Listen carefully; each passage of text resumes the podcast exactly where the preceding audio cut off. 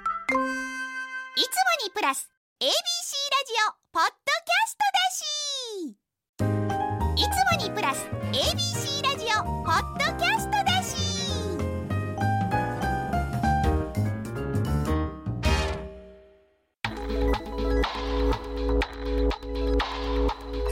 まるまる FM93 ABC ラジオラジオ今村翔吾山崎れなの言って聞かせてこんばんは歴史小説家の今村翔吾ですこんばんは山崎れなですさあ今週も始まりました今村翔吾山崎れなの言って聞かせてよろしくお願いしお願いしまますメール届いてますおい、えー東京都ラジオネームまるさんうん12月14日年末のうん、放送ということで、うんどうする家康大河ドラマがいよいよ佳境を迎えていますほい今村先生の8本目の槍を読んだ後なので、中村七之助さんが演じていはいはいるはいはい石田三成がハマりすぎていて泣きどころ倍増しています、8本目の槍映像化するならぜひ七之助さんでお願いしますなるほど来てたんですけど、んどうですまあ僕関ヶ原前ぐらいまでしかまだ見られてないんで、なんですけどとにかく忙しかったらため撮りになっちゃうよねそうですよね、うん私もでもあの大河は追いつけてないんですけどこの間七之助さんとお仕事をご一緒する機会がありまそっちしてからおうそう七之助さんの三成ってなんかそうもううんビジュアルだけですよ完全にビジュアルまのあ確かに目線だけで言うとああわかるって思っちゃう、 すごいわかると思いながら八本目のやりねあのタイガーどうですかいっそのこと皆さあらあらんでも三成大河ってないっすよ確かに僕ねちなみに来年あのえ一個もないですか一個もないです三成一大河個もないわ本当で来年あの御用の祭りってまた三成が主人公の作品を書くんよ三成すめっちゃ好きじゃない好ですかき好えもう一回書くねん三成えだからもうこの2個合わせてくれたら三成の生涯やれますよ三成の何が推しですかなんでしょうね子供の時からなんか好きなんよねやっぱ結構僕負けて負けて滅びる武将を書くことの方が多くてなんか子供の時からそっちの方が共感というか滅びの美学的なものを感じてたんかもしれな勝いち進んで勝ち進んでそうそう天そうそう下取ったるぞみたいなよりはよりは最後のなんか人のその死に様とかにその人の進化みたいなもんが美しくこう凝縮される感じで好きなんだよね。リアルですよね。あとそうそう書いてて。へえ。もう毎回言ってるけいどやこっの番てい組うかあとやっぱ大河で家康の人生を追うって長いそのめっちゃむずいっていうかなんか長い70序章がまずすごい長いじゃないですかそそうの豊臣方をうん滅ぼす時って、もう家康公をおじいちゃんすぎるから、そうそうそうそうもう70代いっちゃったりとか、えー、遅いみたいなそだかうらそこまでのそのなんだろう な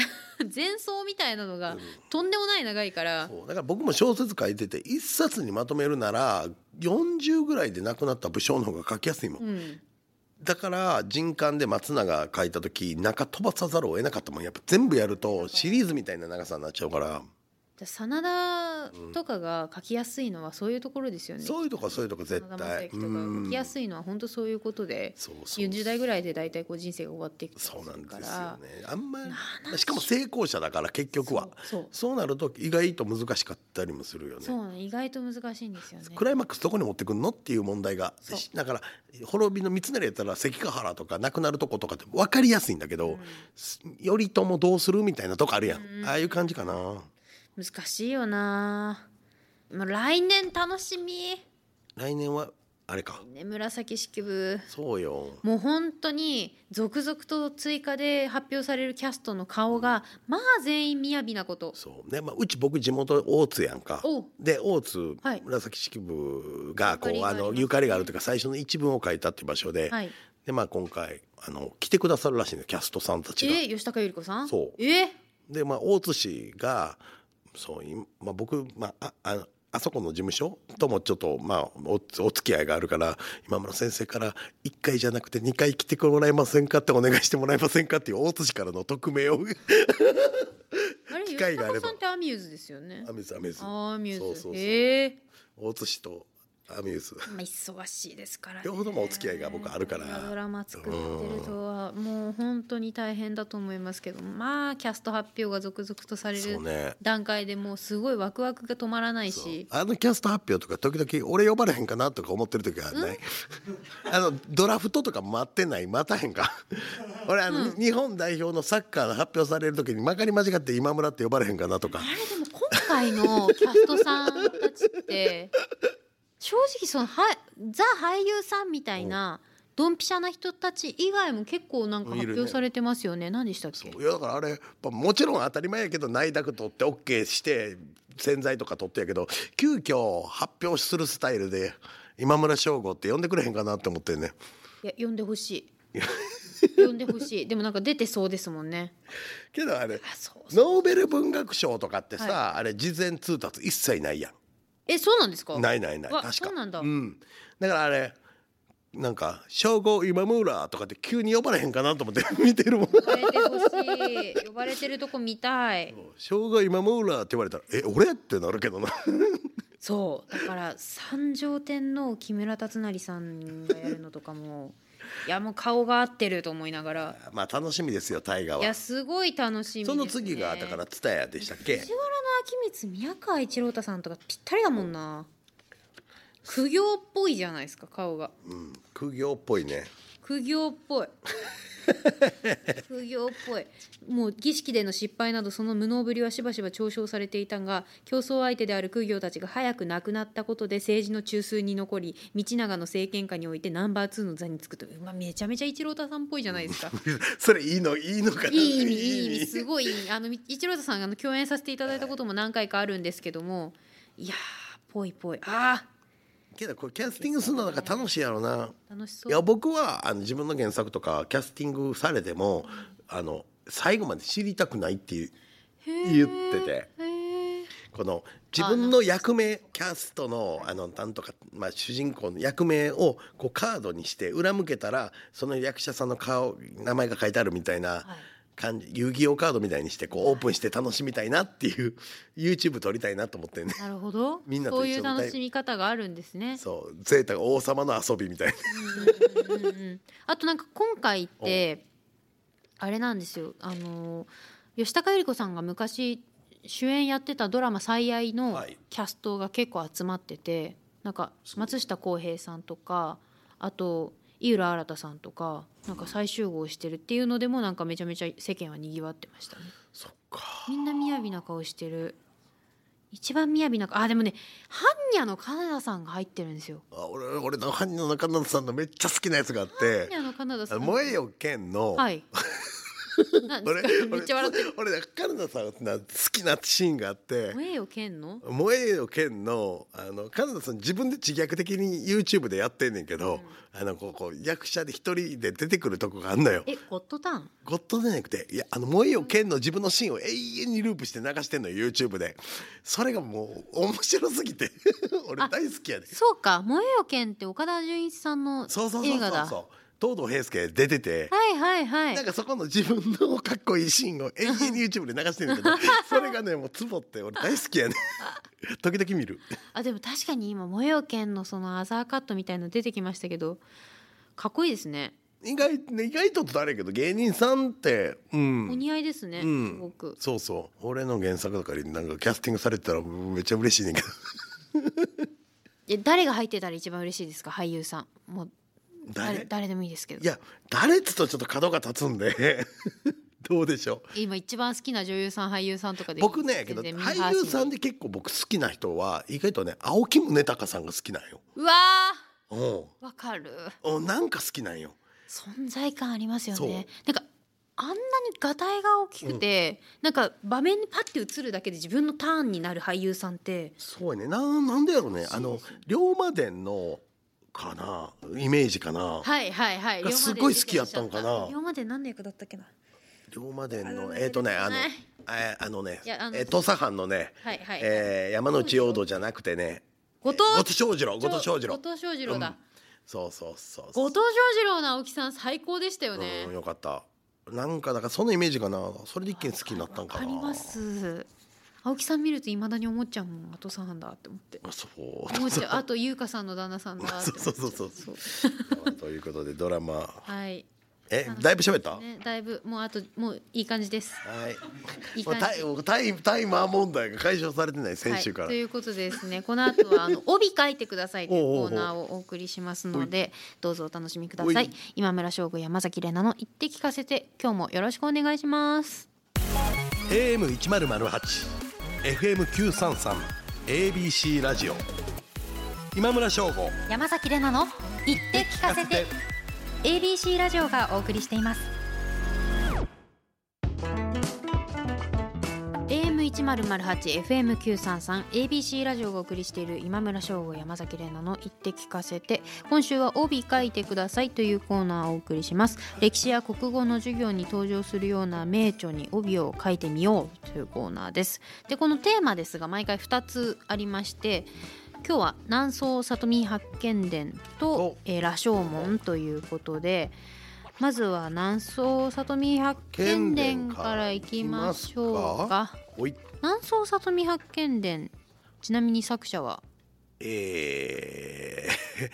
なんかねあの、たえー芥川龍之介だけ書いてあるんですよ原稿えーとに、ね、絵のね、南宋里見だけ書いてないんですよえー、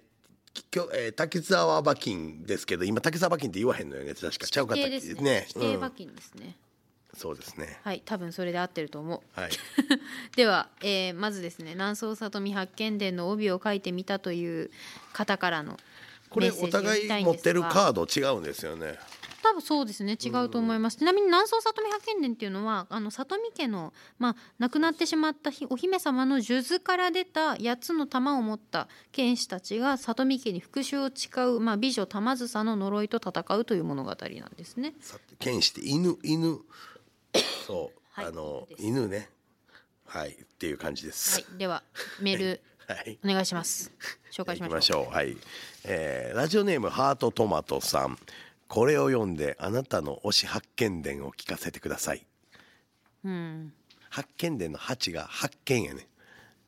わかるこうほら八犬じあーゃなくて、えーと世界不思議発見の発見伝になってるっていうちょっとラジオでは向かないタイプのそうですねやつが来ましたうんうん うんなるほど、うん、まあ、ただ帯なんで、あれです。推し発見で、なるほど、なるほどはい、どうですか。まあまあ、まあ、とりあえず、初手としてこれが。受け止めましたあの基準これが基準点です。基準点です M1 でいうとこの。続いて、はい富山県ラジオネームバードウォッチャーさんからの南宋さとみ発見での帯、馬琴が四半世紀費やした大長編犬物語推しの犬探しに行きませんか、やっぱみんな推しの犬とか推しのは、はい。ね、剣士とかになるんですねはい。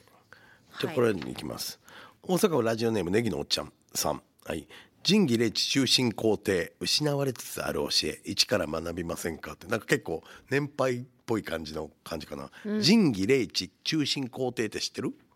この一つずつが八人に割り振られてるのよ漢字。うん。だからまあこれまああ日本なるほどなるほどあのうん耳で聞くとそうやね。なんだっけ仁っ義て礼思っ智たけどそうやね漢字見ると確かにそうやね今日このちょっと字面は見たことがありますね。そう。まあうんだから今日はラジオに向かう系が多いっす。ラジオとかないけどでも実際帯ってなったらまあ文字なんそでうなんですよのテキストが出るんでこれちなみに「仁義礼信中」っていうのはその意味書いてありますけどまあなんかこう読んでいただいていいですかなんかこう仁仁は思いやり慈しみ、はい義は道理、道徳、礼は守るべき作法知は物事を正しく判断する力忠は真心君主に使える道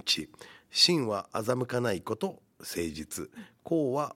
父親や母親によく使えること帝は兄弟の仲がいいことっていうのが、えー、8人というか8匹というかに割り振られてるそうそうそうそう、割り振れられてるんよね、はいうんまあだから話の内容をこうすごく綺麗にまとめた帯っていう感じでもありますね。そうですねみんな難しいね、発見ね結構、そうそう発見伝意外と難しいんですよね。うん、難しいね続いて、えー東京都ラジオネームコイッティさんからの南宋里見発見伝の帯「時は室町事実かファンタジーか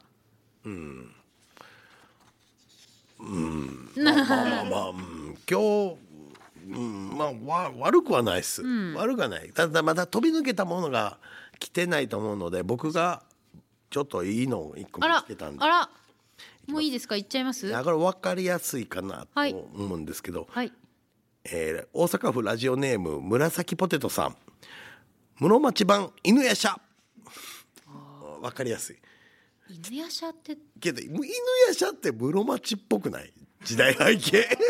冷静に考えたらそうそうそうな んですうよん犬やしゃって確かそうだったと思うそう室町っぽいよな、うんあの足軽がどうのとか言ってたし何やったっけ室足なんかいるやんあの龍骨とかいうあの知らん山賊の8人みたいなやつらあいつら戦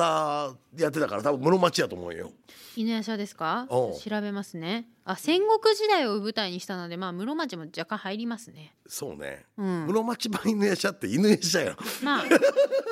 う犬やしゃなん犬だよやしゃですそれ犬やしゃあそれの犬やしゃです戦国時代の日本であらゆる願いを叶えるというその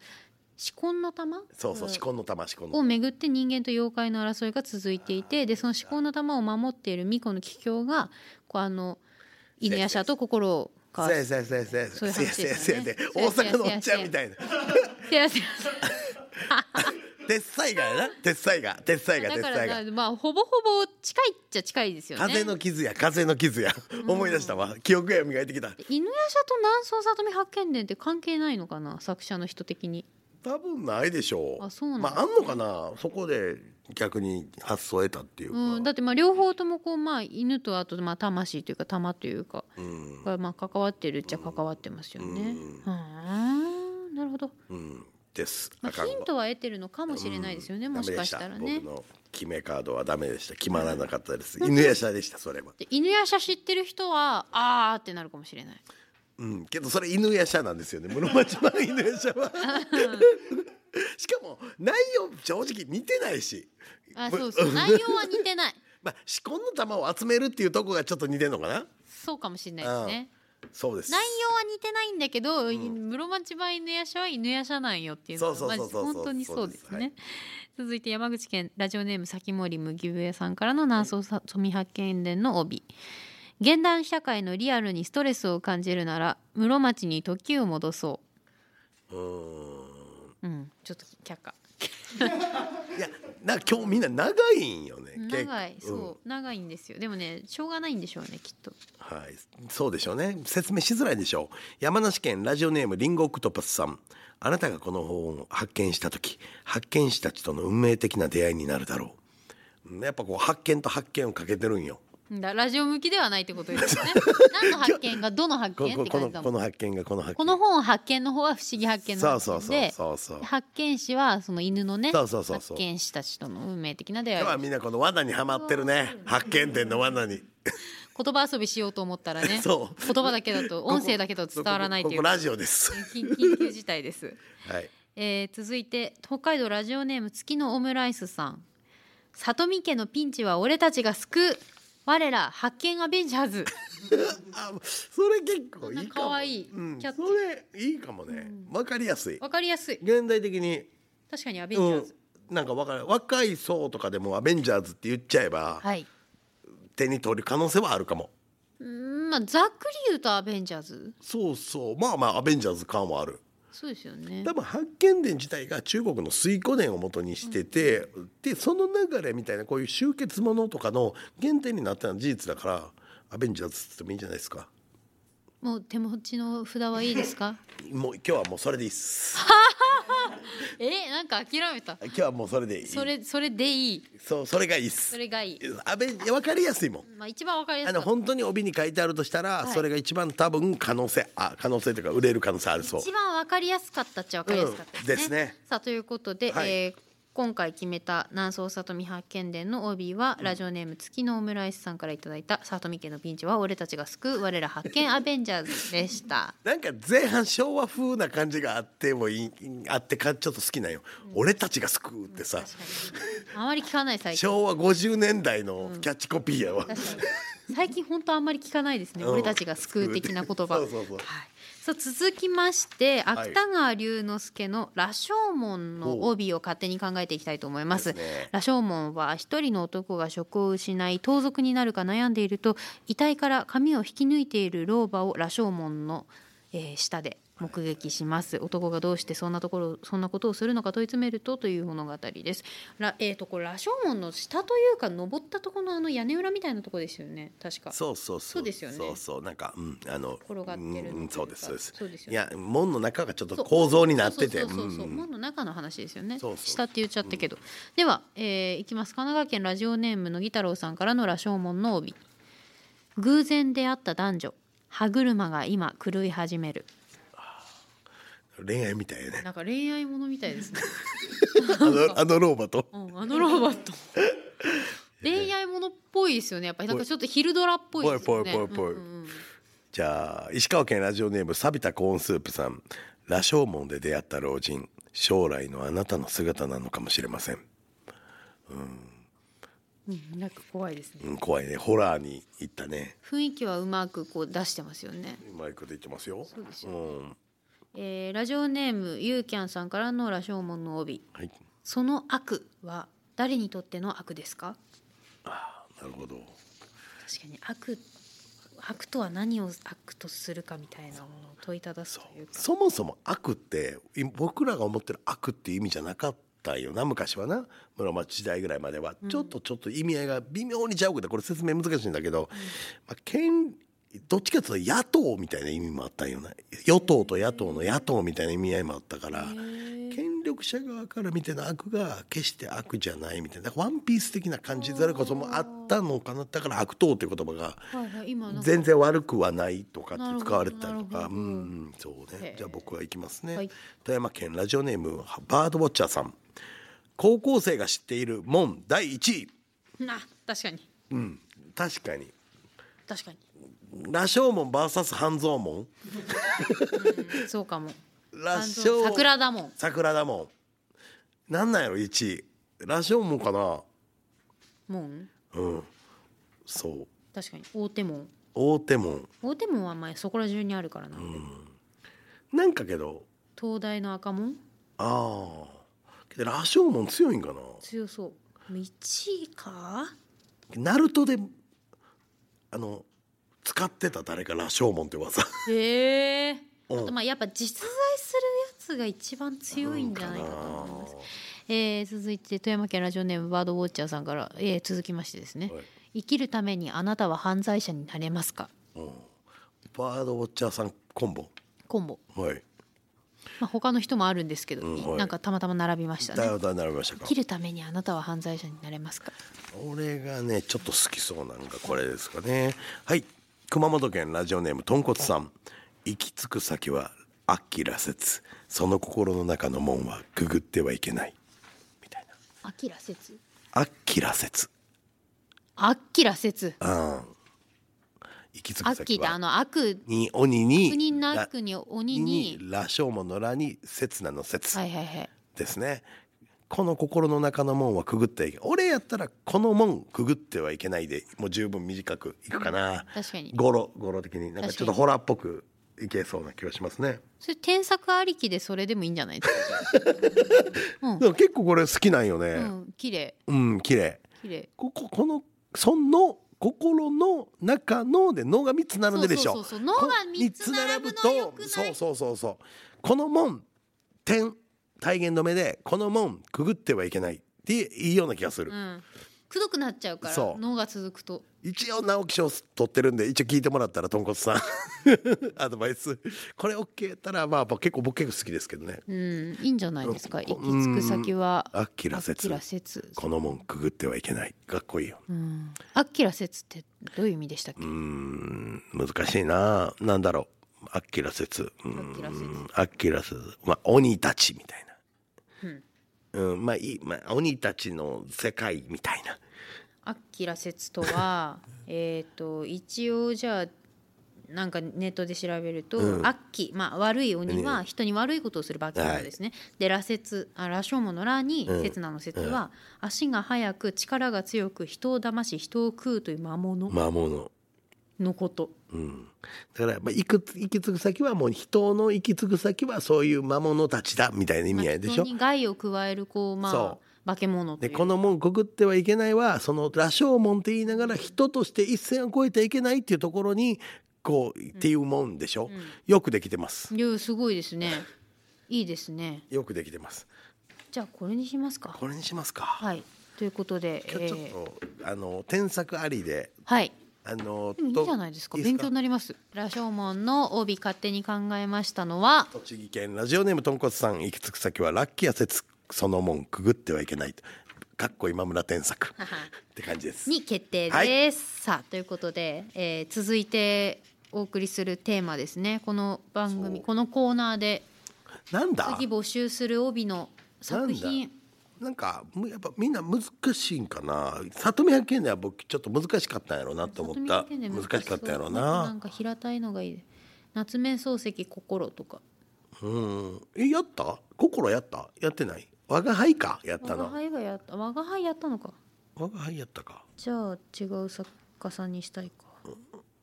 なんでしょうね文学作品ま万葉集とかあーここれはまあまあ歌集やけどむずいかなどうやろ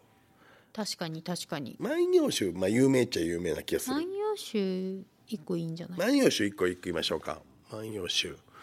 あとはもうちょい近現代のまあ明治とうかんそう昭和なんかね昭和太宰太宰芥川に比べてなぜか三島さん読んでる人は少なかったりするのよねまだもう一個あーうん、なあー金閣寺とかえ竹比べとかやりました竹比べやってないやってないですねてない竹比べ竹比べ竹比べは読んでる人多いんじゃないのあと森鴎外舞姫ああ舞姫な舞姫わかりやすいじゃないですかドイツ人のお医者さんが確かにじゃあ舞姫いきますか舞姫舞姫舞姫と万葉集万葉集はいまあ続きはいはいじゃあというこことれでを機会にね舞姫まだ読んでないっていう方ちょっと興味持ってもらって冒頭だけでも読んでもらってもねそうですね読書の知れない秋が過ぎ冬になりましたが大体みんなね多分知らない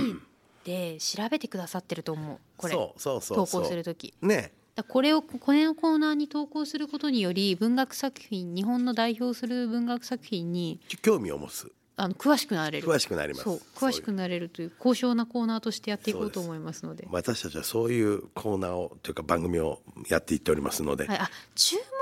多い料理店とかもねあ今後いいありねですよねありね赤穂浪士とかねいいですね学問のすすめいいですねこれすごい候補例めちゃめちゃいいですね。とそうでいうすことで、えーそのお題で「舞姫と」えー次回それ万行きましょうかね葉集」で次回募集していますので、ホームページのメールフォームより、えー本の帯を勝手に考えて送ってください以上「帯書いてください」のコーナーでした AM1008FM933ABC ラジオ今村翔吾山崎れなの言って聞かせせてて？AM 一ゼロゼロ八 FM 九三三 ABC ラジオがお送りしている今村翔吾山崎れなの言って聞かせてエンディングのお時間です。お知らせお願いしはまい、す。戦国武将伝西日本編東日本編が絶賛発売中です朝日新聞にて長官小説「ひとよ花よ」が毎日連載中ですはい、私は NHKE テレにて毎週月曜夜7時30分から偉人の年収ハウマッチという偉人の年収を予想してそのお金から、えね彼ら彼女たちの人生をこう紐解いていくという番組をやっていますご興味ある方はぜひ聞いてください聞いてください見てくださいそしてこの番組は放送から1ヶ月 Spotify やポッドキャストでも配信中ですラジコのタイムフリーとともにこちらもチェックしてくださいこの番組では皆さんからの質問や喋ってほしいことお悩み相談番組の感想などメッセージを募集しています番組ホームページのメールフォームよりお送りくださ いメールが採用された方には今村先生今村のあの著書「百科」とコラボした特製しおりをプレゼントしますそれではここまでのお相手は今村翔吾とすごい今村先生にこれをお任せす ると一言一句全部余すことなく読むってう いう。ーんそう素人なんでいえいえ、きまま、た生なる真面目さが助かりました。ありがとうございました。ましたということで山崎れなでした。ままただ来そ週。こでした。お疲れ。また来週。うだうだ。うだうだ